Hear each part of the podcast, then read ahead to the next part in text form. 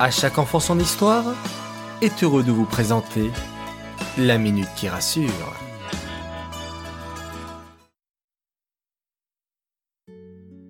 Coucou mes chers enfants, déjà une semaine de passé J'espère que vous allez bien.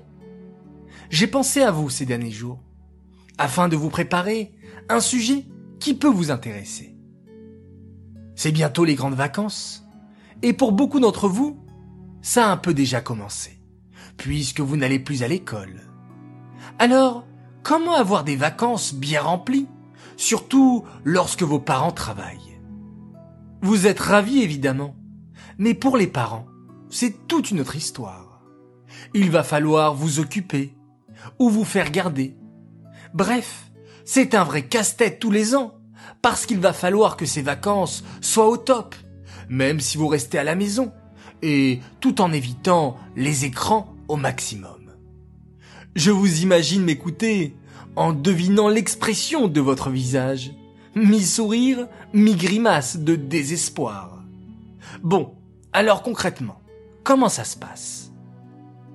On est d'accord que les tablettes, ordinateurs, téléphones et la télévision vous dépannent dans les moments d'ennui, en voyage, et bien sûr que vous pouvez les utiliser dans ces situations il n'y a pas de mal. À petite dose, bien sûr. Les vacances, ça sert aussi à lâcher prise. Ne tombez pas dans les extrêmes. C'est tout. Ça veut dire toujours garder un juste milieu. Mais honnêtement, en y réfléchissant de plus près, plutôt que de céder à la facilité, en jouant sur les tablettes ou regarder la télé, et si vous développiez votre créativité. Vous les enfants, vous avez un imaginaire débordant. Vous aimez créer, confectionner des choses avec vos mains, dessiner, construire, et vous pouvez y passer des heures. Il suffit juste de vous donner ou acheter de quoi faire. Et franchement, aujourd'hui, on a de la chance d'avoir des tas de magasins qui vendent de quoi faire des activités manuelles à des prix super sympas. Vous pouvez en parler à vos parents.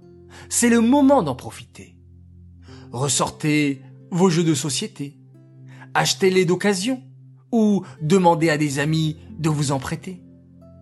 Je suis sûr aussi que votre maison déborde de pâte à modeler, feutres, coffrets d'atelier manuels ou boîtes de jeux de construction. Organisez-vous pour éviter à vos parents de faire trois heures de rangement et nettoyage après vos activités. Vous allez me dire aussi que vous avez du mal à rester calme et concentré trop longtemps. Alors, Stella thérapeute a trouvé une idée pour vous. Je ne dis pas qu'elle va sauver vos vacances, mais c'est toujours une solution supplémentaire en cas d'ennui extrême.